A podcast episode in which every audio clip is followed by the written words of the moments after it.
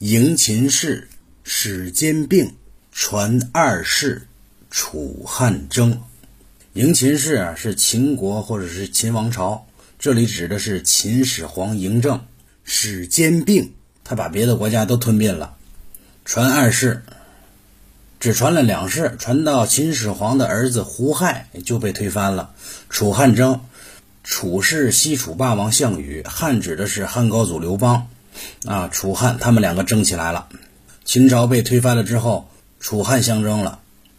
战国末年，秦国的势力越来越强大，把其他的诸侯国都灭掉了，建立了统一的秦朝。秦传到了二世胡亥，又开始天下大乱，最后形成了楚汉相争的局面。讲到这里，我们中国的第一位皇帝登场了。秦朝，虽然在中国历史上只存在了短短的十五年的时间，但是秦朝和秦始皇给我们留下的事情太多太多了。我们今天就介绍一些比较重要的啊。首先说，他为什么是第一位皇帝呢？在他之前，都是叫皇啊，或者叫帝，或者叫王，对吧？秦始皇觉得自己啊，德兼三皇。功盖五帝，所以他自称始皇帝。哎，皇帝这个事儿啊，从我这开始。我们上一讲讲到，战国七雄，当时的秦王嬴政就是其中一个。就是在公元前的二二一年，秦王嬴政先后的歼灭了其他的六个国家，统一了中国。结束了春秋战国五百多年的战争局面，建立了我们国家历史上的第一个封建君主专制的中央集权国家。在公元前的二四七年啊，当时的嬴政只有十三岁，他就继承了秦国的王位。当时啊是由太后和吕不韦掌管的。到了八年以后，嬴政才亲自管理朝政的。他亲政了以后啊。任用李斯做他的丞相，采用远交近攻的策略，就是远处的，哎，咱们交朋友，咱们好，咱们不打；进攻近处的，一个一个打。经过了十年的激战，把其他的六个国家都逐一击破了。咱们之前说的韩国、赵国、魏国、楚国、燕国、齐国，先后都并入了秦国的版图。他就取了古代传说中黄和帝这两个最尊贵的称号。合并起来，用皇帝作为自己的称谓，他梦想着自己的子孙万代啊都能够永远的拥有统治权，所以他自称始皇帝，也就是第一代皇帝。他的子孙后代呢，就用世来计数，二世、三世、四世，这样一直传下去。皇帝呢，也是封建国家最高的统治者，是独揽全国的政治啊、经济啊、军事所有的大权的。在皇帝的下面呢，他设立了三公九卿的中央政府机构。咱们简单的说一下三公九卿啊，对咱们中国影响太大了。三公九卿一直在用啊，包括一直影响到咱们现在啊。三公是丞相、太尉、御史大夫。丞相就相当于咱们现在的总理啊，太尉就相当于国防部长。御史大夫呢，大概就是中纪委的书记。下面九卿，一个一个说。奉常，相当于咱们现在的文化部，文化部的部长。郎中令，郎中令是安全部的，就是特勤呐、保镖啊，管理那个部门的。卫尉，卫尉也是安全部的，他是管理宫门的所有的警卫。后面太卜，太卜是装备部的；廷尉，廷尉相当于咱们现在的最高法院吧；典客，典客相当于咱们现在的外交部；宗正，宗正是皇家的管家，管理皇家的一些事情的。后面治粟内史，治粟内史啊，也叫大司通，管什么的呢？财务部啊，税务部啊，管财务和税务的。三公九卿，九卿里的最后一个少府，少府就相当于咱们现在的发改委。这是简单的介绍一下三公九卿啊。三公九卿的这些官员呢，全部都是要由皇帝任命的，一律不可以世袭。就是你丞相的儿子想当丞相，那不太现实，必须得最高领导人发话，你有能力做哪一个职务。秦始皇还在全国推行了郡县制，替代了古老的分封制。以前周朝不都是分封制吗？分封天下，哎，这块地儿归你，这块地儿归你，你们都建自己的军队，通行自己的货币。到秦始皇这里没有了，他把天下一共分为了三十六个郡。一直到秦朝末期的时候，增加到了四十多个郡，每个郡都有郡守掌管行政事务。一个郡呢，又分成很多个县，大县设县令，小县设县长，就掌管整个县的政务。在县在以下的呢，就设乡、亭、里、乡长、亭长、里长，这些就是比较基层的单位了。这样一来呢，从中央到地方就形成了一个金字塔式的封建统治网。就可以对人民啊进行层层的控制。秦朝的这种中央集权制度，对我们中国整个封建社会的影响非常大。后世的大多数王朝都是用的这一套制度。然后秦始皇啊还统一了度量衡，在原来啊，其他几个国家的度量衡都是不一样的，尺寸呐、升斗啊、斤两啊都有差异。就在这个国家买了一斤米，到了另外国家呢就变成几两了，度量衡它不一样。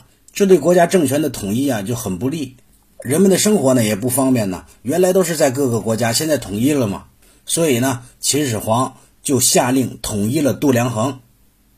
另外，原来六个国家的道路宽窄也不一样，车辆的大小也不一样，所以秦始皇又下令要修驰道、车同轨。什么意思呢？修驰道就是修建从京城咸阳到各个地方的大道。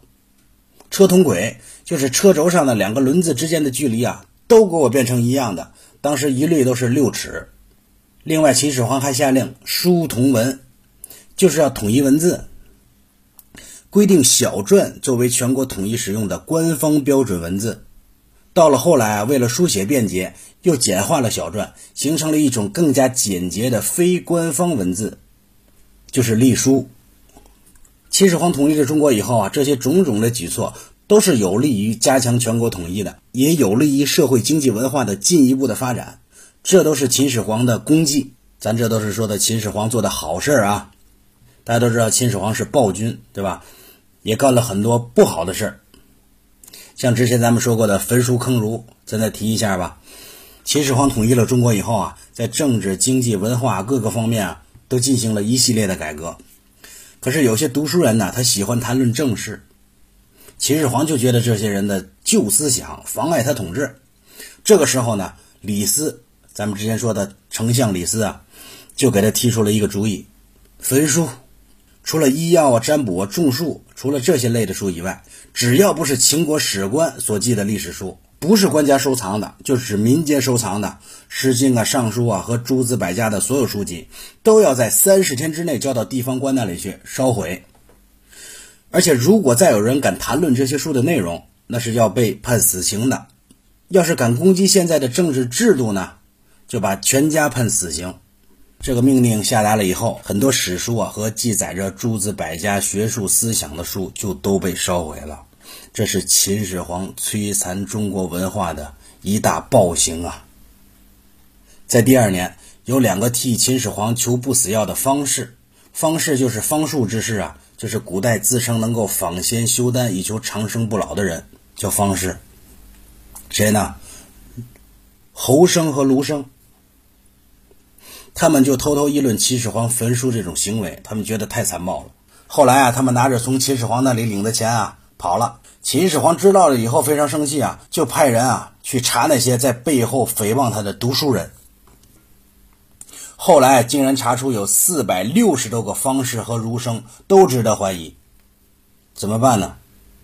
秦始皇一怒之下，直接命令人啊在咸阳城外挖了一个大坑，把他们全都活埋了。焚书坑儒，这样中国很多古老的文化典籍啊都被烧掉了。这样一来啊，宫廷里真正有真才实学的人呢，也大大减少了。而且这样做，他还牵制了人们的思想。这虽然加强了思想的统一，但是长远看来呢，这对秦朝的发展呢影响就很不好了。这是秦始皇的功与过，咱们再说一个既有功又有过的，一说都知道，秦始皇修长城。再一修这个长城啊，更是给嬴政戴稳了这个暴君的帽子啊。其实啊，咱们现在想，秦始皇的脑系非常发达，他修长城，这个修长城啊，虽然是浪费了国家大量的钱财和资源，给老百姓啊也是带来了苦难和负担的。这当然也激发了人民的反抗啊，引引发了阶级的矛盾呐，矛盾肯定是加剧了，呃，也加速了秦王朝的灭亡，这是后话啊。但是这个长城一修起来，游牧民族对中原地区不敢骚扰了，外部的少数民族们也打不进来了，中原的农耕和文明得到了很大的保护。要是没有长城呢，那打仗死的人那是只多不会少啊。所以修长城对当时的秦始皇来说一本万利。另外，这个万里长城啊。为我们全世界的后人，这是留下了无法比拟的精神财富啊！现在一说长城，这是我们中国形象的图腾和象征啊，对吧？最后再加一句，秦始皇留下的稀世珍宝，就是在陕西省西安市秦始皇陵兵马俑，那是我们中国古代辉煌文明的一张金字名片啊！一九八七年，秦始皇陵兵马俑。被联合国教科文组织批准列入世界遗产名录，而且还被誉为世界第八大奇迹、世界十大古墓稀世珍宝之一。这都是秦始皇留下的啊！秦始皇，咱们先说到这儿，咱们沿着历史的发展接着往下说。秦朝只传了两世，传给了胡亥。再说胡亥，胡亥是秦始皇最宠爱的小儿子。没有什么才能啊，只会吃喝玩乐。在公元前的二一零年，秦始皇外出巡游，当时丞相李斯和胡亥都跟着去了啊。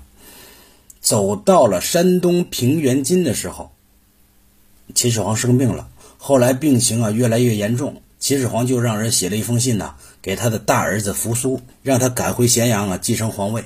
信写好了，放在了中车府令赵高那里，可是赵高啊没有派人送走。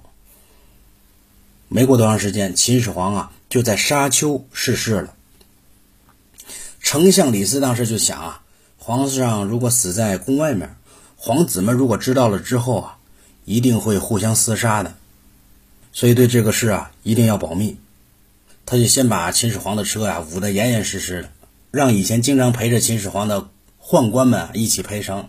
到了吃饭的时候呢，就就该上饭上饭。以前的百官们。还是像以前一样向皇上奏事。所有的人之中，只有胡亥、李斯、赵高和几个受宠的宦官们知道皇帝已经死了。这个赵高啊，曾经教过胡亥一些学问，也就算是胡亥的老师吧。他是很希望胡亥能够继承皇位啊。这个时候啊，赵高就和胡亥、李斯啊商量，而且商量达成了一致，干什么呢？销毁秦始皇写给扶苏的信，并且伪造了一封信，送给了公子扶苏和大将蒙恬。在信上啊，他们列举了两个人的罪，并且命令两个人自杀。接到了信之后啊，扶苏大哭了一场，自杀了。蒙恬不肯自杀，但是也被赵高派去的人杀死了。在这些人一路的伪装之下吧，秦始皇的尸体啊被运回了咸阳。到了这个时候，才发布治丧的公告。之后，赵高、李斯这些人啊，拥立胡亥继位了。胡亥就是这样成为的秦二世。咱们讲几个典故啊，看看为什么秦朝这么快就被推翻了。胡亥当了皇帝以后，对赵高当然是非常感激了，所以啊，就把他升官为郎中令。咱们刚才《三公九卿》里讲过啊，郎中令。赵高精通法律，胡亥就把国家的很多大事啊都交给他处理，而他呢就整天在宫里只知道吃喝玩乐。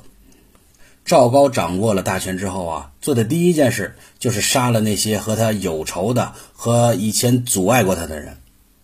赵高曾经犯过法，蒙毅判了赵高的罪，所以啊，赵高就找了个借口啊，把蒙毅杀了。后来啊，他又诬告李斯，说李斯想要谋夺皇位。把李斯的全家也都杀了，把秦朝开国的丞相都杀了。李斯死了以后，赵高就被胡亥任命为丞相了，把持着整个的朝政。为了证明自己的威信呢，有一天啊，赵高就命令人牵了一头鹿来到朝堂上。他对胡亥说：“我找到了一匹难得的好马。”胡亥一看啊，当时就笑着说：“丞相，你真会开玩笑，这明明是头鹿啊，你怎么说是马呢？”然后赵高啊就坚持说：“就是马。”还问殿里的大臣们：“你们说这到底是鹿还是马？”大多数的人都害怕赵高啊。就附和着都说啊是马是马，有一些既怕死又不想昧良心的，就装聋作哑不说话。也有几个真正正直的大臣说这是鹿，不是马。倒是赵高呢，就记下来这几个人。过了几天，随便找了个罪名，把他们都杀死了。在这件事情之后呢，朝廷里就再也没有人敢跟赵高对着干了。这就是赵高独揽政权、指鹿为马的典故，这国家还能好得了吗？也可以说啊，秦朝的灭亡，赵高的贡献很大。这个胡亥继位了以后啊，大兴土木，除了秦始皇的时候就开始修建的长城以外啊，胡亥还下令修建阿房宫。这百姓们啊，不是被拉去守卫，就是累死累活的为朝廷修陵墓啊、修长城啊、修宫殿。这在胡亥的暴政之下，老百姓们的日子是很不好过了，水深火热之中啊，这就开始有起义的了。一开始是陈胜吴广，咱们简单的说啊，陈胜吴广发起了中国历史上第一次大规模的农民起义。起义军呢，迅速的发起进攻，很快占领了大泽乡和祁县，后来又打下了陈县，并且把它作为他们的根据地。当时就越来越多的人啊加入了起义军，在陈县的时候，陈胜的军队啊已经扩大到了几万人。后来，其中有一支起义军的队伍甚至攻到了都城咸阳的附近。但是，由于起义军并不是正规的武装部队啊，领导人的战斗力啊、经验呢也都不足，所以起义军最终还是被秦军给打败了。尽管如此，这仍然是一次鼓舞人心的战斗。它体现了农民奋起反抗暴政的勇气和能力，同时呢，也沉重的打击了秦朝，也加速了秦朝的灭亡，并且拉开了秦末农民起义的序幕。这个大幕一拉开啊，项羽、刘邦就登场了，就是咱们标题里说的楚汉争。咱们现在开始讲楚汉争。这个汉王是项羽给刘邦封的啊，咱们还是简单说啊，项羽。那绝对是一个划时代的英雄。项羽是楚国贵族项燕的儿子。项燕在和秦军打仗的时候牺牲了。楚国灭亡了以后呢，他的叔叔项梁带着他到了吴县，就教他练武啊，教他读书啊。可是项羽啊，没有什么兴趣。当时他叔叔就很生气啊，你文也不学，武也不练，你还能干什么呢？当时项羽就说啊，大丈夫应该学万人敌。他觉得读书啊就是写字，顶多当个文官练武呢，那也只是匹夫之勇。他想学的是指挥千军万马，驰骋沙场。他叔叔听了之后呢，就开始教他一些兵法。到了后来，项羽果然拿起了武器，带领军队和秦朝抗争。项羽是我们中国军事思想勇战派的代表啊，他所率领的部队当时是无坚不摧的，是反秦的主要力量。推翻了秦朝以后，项羽分封十八路诸侯，加封自己为西楚霸王，封刘邦为汉王。说到刘邦了，刘邦虽然是出身农家呀，身份没有项羽高，再加上刘邦的品行啊也不是太端正，能力呢也比不过项羽，所以当时是被大家忽视的。他虽然出生一个农民家庭啊，但是他一点也不喜欢农耕，性格很豪爽。很喜欢交朋友，因为平时游手好闲、不务正业啊，所以就连他的父亲都骂他无赖。后来，刘邦担任了泗水亭长，就掌管十里以内事务的一个小官儿有一次啊，刘邦押送一批民夫去骊山，很多人在半路上逃跑了，刘邦就知道自己即使是到了骊山，也是死路一条了。所以啊，在一天的夜里，当时走到了一个沼泽地的时候啊。他就故意去喝酒，有一些农夫啊，就趁机想逃跑。在这个时候啊，刘邦就突然叫住他们，给他们松绑，然后对他们说：“去逃命吧，我也要离开了。”有的人啊，听完就立刻走了，但是还有十几个民夫就觉得很感激，对刘邦这种行为啊，就感觉很敬佩，就表示要跟着他。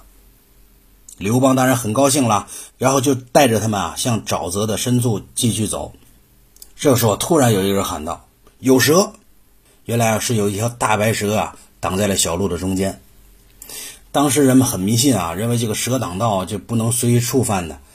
但是我们现在也不能随意触犯，随便宰条蛇那可是不应该的啊。当时刘邦却说：“这有什么好怕的？”说完呢，他就拔出了剑，一下子把那个蛇。切成了两段，当时那些民夫们看见之后，就觉得太厉害了，就觉得对刘邦啊感觉更敬佩了。过后，刘邦就带着这些人躲进了芒砀山，开始聚集力量。刘邦一开始啊是在沛县响应陈胜吴广的起义，起义失败了以后呢，他又加入了项梁的起义军，在推翻了秦朝以后，项羽封刘邦为汉王，刘邦呢。就不得不去偏远的汉中去就职。当时项羽给了刘邦三万兵马，原来在项羽手下的韩信啊也跟着刘邦走了。可是没让项羽想到的是，这个刘邦也是一个野心家。刘邦为了争夺天下，他和项羽展开了很多次的大战。刘邦的军队越打越强，手下的人才越来越多，而项羽啊却因为刚愎自用。就逐渐的把自己沦落到了孤立无援的境地，一直到公元前的二零二年，这个时候刘邦觉得时机已到，就又向项羽发起了进攻。在当年的年底，汉军把楚军围困在了垓下，垓下是我们现在的安徽啊，这是楚汉相争最后决战的战场，现在也是我们安徽省的重点文物保护单位啊。现在被誉为世界七大古战场之一，围困在了垓下。在夜里呢，楚营的周围唱起了楚地的歌谣。在这个时候，项羽就很纳闷啊：汉军把楚地占领了吗？为什么会有这么多人唱楚人的歌呢？当时的士兵们啊，就听到了家乡的歌，哎呀，就觉得可伤心了。这个斗志啊，也就丧失了。原来呀，这是张良让汉军唱的楚歌，这样就造成了楚军失守的一个假象，动摇了楚军的军心。项羽肯定不服，就这么败了呀，他就带领着剩下的八百的士兵啊，向南一直突击。刘邦就命令了五千骑兵接着追。等到项羽渡过了淮河以后啊，就只剩下一百多个骑兵了。这个时候，汉军依然是紧追不舍。最终啊，项羽迷了路，被汉军追上了。这一阵的冲杀过后啊，项羽手下的人啊又少了一半。项羽带着剩下的骑兵啊，浴血奋战，再一次的又突出了重围，来到了乌江边。这乌江的亭长啊，划着一条小船在岸边啊等着项羽，就对项羽说：“江东啊虽然不大，但还是有方圆千里的土地，还有几十万的民众，这足够让大王东山再起的，请大王速速过江。”当时的项羽就苦笑着说：“我还有什么脸面再见江东父老啊？”说完拔剑自刎了。这一代霸王就此陨落。刘邦赢了。这垓下战役奠定了汉王朝四百多年的历史。汉字、汉语、汉文化、汉民族都是由此得名的。这次战役的规模啊是空前的。对中国和世界的战争历史上啊都有很大的影响，被专家们称为“东方滑铁卢”嘛。民间广为流传的《四面楚歌》《十面埋伏》《霸王别姬》等等这些动人凄美的故事，都是出自这里啊。大家看，在当时所有人眼里都很渺小的刘邦，却逼得西楚霸王乌江自刎，最终赢得了天下。这是为什么呢？因为刘邦啊。不但深得民心，而且善于用人。他当时比项羽先打到了关中，他到了关中啊，跟大家说：“我之前和诸侯们有约，谁先入关，谁就在这里做王。那么我现在先来了，我如果做关中王的话，我立刻会废除秦朝的那些法令。当时秦朝的法律很严酷啊，就连聚首谈话都是要被判死刑的啊。刘邦就说，并且我和大家约法三章：杀人的判死刑，伤人的要抵罪，抢劫的要治罪。我保证父老乡亲们啊都能安居乐业。我来到了这儿呢，目的就是为百姓除害。我和我的军队都不会冒犯你们，请大家放心。之后呢，刘邦就派将士们去宣传自己的法令。老百姓们听到刘邦这么说啊。就都很高兴啊，就都杀牛啊宰羊的，想犒劳将士们。刘邦呢就下令不能接受百姓的酒食，对送酒送饭的百姓们呢表示感谢，而且请他们不要再破费。这样老百姓们就更愿意让刘邦在关中为王了。这是当时刘邦入关的时候啊，咱们在这里只是简单的举一个刘邦得人心的例子啊。像刘邦的这个举措，他当时就消除了关中百姓对刘邦的怀疑和戒备啊，当时就是深得人心的。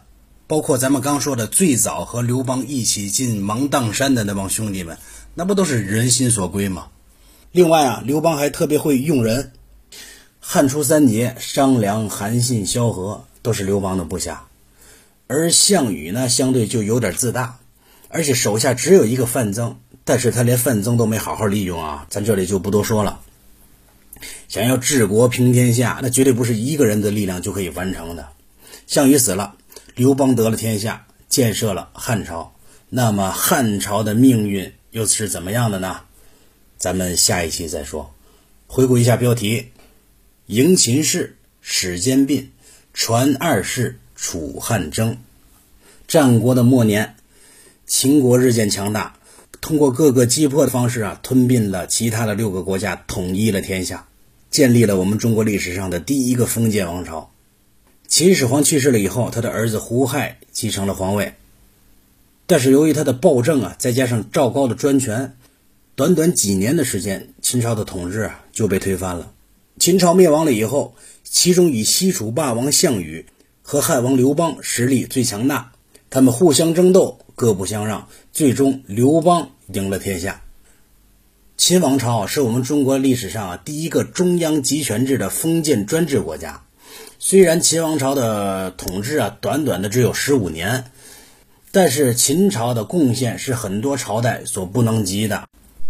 像我们之前说的统一中国，我们假设一下，如果没有秦始皇，呃，战国七雄，他们一直是。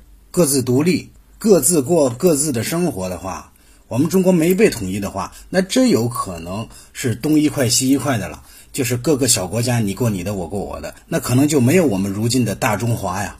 包括车同轨、书同文、统一度量衡等等等等啊，这些秦朝的贡献是永远不可磨灭的。这就是我们今天所讲的：迎秦氏，始兼并，传二世。